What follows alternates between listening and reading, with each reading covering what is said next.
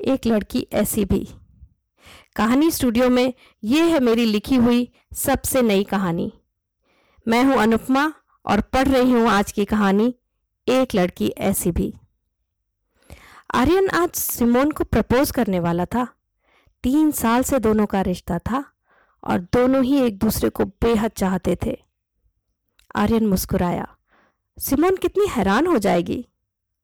उसे आज भी याद था वो दिन जब दोनों एक रेल यात्रा के दौरान मिले थे, फ्रांस में।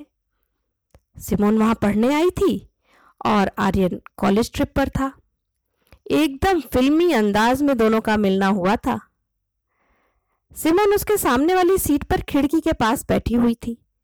कटे हुए बाल, सुंदर चेहरा और बला की अदाएँ, जैसे कहीं की हीरोइन हो। उस पर ढेर सारा सामान। दो सूटकेस और बड़े बड़े तीन बैग। आर्यन को लगा था, कोई नक चढ़ी सी अमीर जादी है। बात करने की तो हिम्मत ही नहीं हुई थी उसकी। वो तो बड़ी मुश्किल से ट्यूशन करके, पैसे जमा करके इस ट्रिप पर आया था। यहाँ भी यूरो को बार बार रुपी में कन्वर्ट करके ही कोई काम करता था। पर जो भी हो, लड़की बेहद हसीन थी। आर्यन ने कनखियों से देखते हुए सोचा उसने अपनी किताब निकाली और पढ़ने लगा। कब आँख लग गई पता ही नहीं चला। एक्सक्यूज मी किसी की आवाज़ धीरे से कानों में पड़ी। जब तक वो आँखें खोलता, फिर से एक्सक्यूज मी अब की बार कुछ ऊँची आवाज़ में सुनाई दिया। आँखें खुलते ही आँखों के सामने खड़ी थी मिस फैशनेबल वही खिड़की के पास वाली लड़की। वो हड़बड़ा के बोला यस वो बोली, देखिए, आपको कहाँ तक जाना है? आर्यन बोला, पेरिस? आई सी, मुझे भी वहीं तक जाना है। सुनिए, मेरे पास सामान थोड़ा ज़्यादा है। क्या आप मेरी मदद कर देंगे? उसने कुछ मनोहार किसी आवाज़ में कहा। आर्यन ने एक नज़र सामान पर डाली और बोला, ये थोड़ा ज़्यादा है। शहर बदल रही हो क्या? शहर क्यों बदलूँगी? वेकेशन पर हूँ, सिमोन चिढ़ के बोली। पेरिस स्टेशन आने वाला है। पेरिस स्टेशन आने वाला है। प्लीज़ सामान उतरने में मदद कीजिए ना। अब आर्यन क्या कहता? उसने सामान दरवाजे के पास ले जाकर रख दिया। थैंक यू वो बोली। इतने में ट्रेन पेरिस स्टेशन में रुक गई। वो लड़की जल्दी से नीचे उतरी। अरे सूटकेस पकड़ाओ ना, ट्रेन चल देगी, वो चिल्लाई। आर्यन ने बुरा सा मुँह बनाकर सारा सामान उसको पकड़ा दिया। फिर कुछ ट्रेन से उतरकर आगे बढ़ गया। कुछ दूर जाकर उसने पलट कर देखा तो मैडम सामान के बीच में खड़ी इधर उधर देख रही थी। उफ, क्या नमूना है। उठा नहीं सकती तो इतना सामान लेकर क्यों चलती है? खैर, वो वापस आया और बोला, रुको, मैं ट्रॉली लाता हूँ। लड़की के चेहरे पर राहत की मुस्कुराहट आ गई। Thank you I am Simone मेरा नाम आर्यन है, कहकर उसने हाथ बढ़ाया। हँसते हुए तो और भी सुंदर लग रही थी। दोनों सामान ट्रॉली में लेकर बाहर चल दिए। तो सिमोन बोली, तुम कहाँ रुके हो? आर्यन ने कहा, अभी देखता हूँ कहाँ रुकूँगा। अच्छा मेरी फ्रेंड का गेस्ट हाउस है। पूछती हूँ, अगर वहाँ रूम मिल जाए तो वहीं रुक सकते हो? कहकर सिमोन ने फ़ोन निकाल लिया। गेस्ट हाउस में कमरा मिल गया और तीन दिन दोनों ने पेरिस साथ घूमा। वो नक चढ़ी लड़की अब आर्यन को अच्छी लगने लगी थी। अच्छी खासी दोस्ती हो गई थी दोनों की। सिमोन का तीन महीने बाद पढ़ाई खत्म करके इंडिया लौटने का इरादा था। इंडिया में भी दोनों की मुलाकातें होती रहीं और दोस्ती प्यार में बदल गई। प्यार के पहले एहसास के साथ ही आर्यन ने कह दिया था कि उसे कोई कमिटमेंट नहीं चाहिए। सिमोन की भी यही राय थी। रिश्ता चलता रहा और सिमोन ने कभी आर्यन से शादी करने या लिव इन करने को नहीं कहा।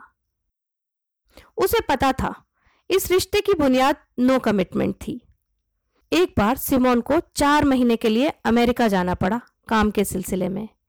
आर्यन बहुत अकेला पड़ गया। उसे डर भी लगता रहा कि कहीं सिमोन को कोई और ना पसंद आ जाए। एक दिन फ़ोन पर उसने सिमोन से यह बात कही भी। सिमोन ने हंसकर कहा, इतने इनसिक्योर क्यों हो रहे हो? वैसे भी हमारा कोई कमिटमेंट थोड़ी है. आर्यन चुप हो गया, लेकिन ये बात उसे चुभने लगी। वो सिमोन को खोना नहीं चाहता था।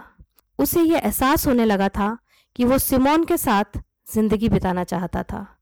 और अब इंतज़ार किस बात का था? दोनों बढ़िया नौकरी कर रहे थे अच्छा कमा रहे थे।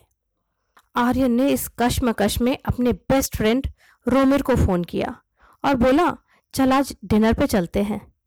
डिनर पर उसने रोमिर से अपने दिल की बात डिस्कस की। रोमिर ने सारी बात सुनी और बोला, लेकिन यार, तुम दोनों ने तो पहले से ही तय कर रखा है कि हम कोई कमिटमेंट नहीं करेंगे।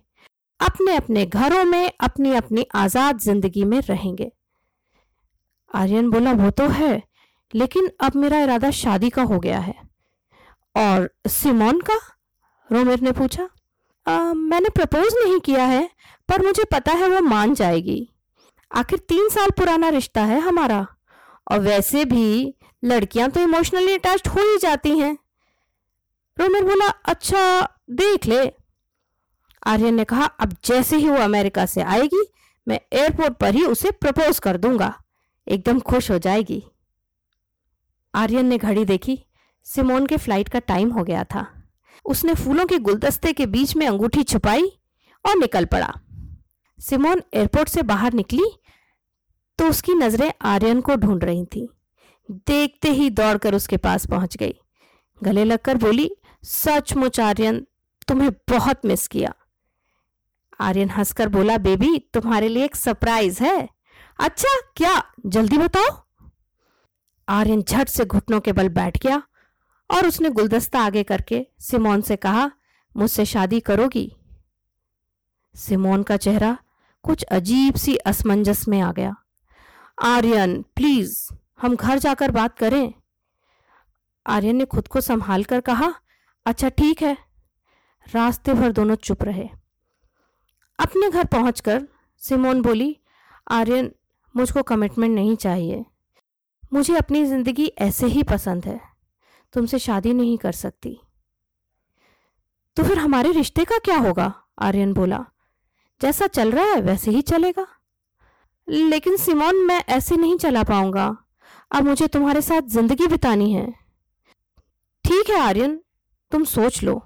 नहीं तो हम दोनों का मूव ऑन करना ही ठीक होगा, कहकर सिमोन अंदर चली गई। आर्यन दंग था। क्या लड़कियाँ ऐसा भी कर सकती हैं? तो ये थी हमारी आज की कहानी, एक लड़की ऐसी भी। कैसी लगी? अपना फीडबैक हमें ज़रूर भेजिएगा।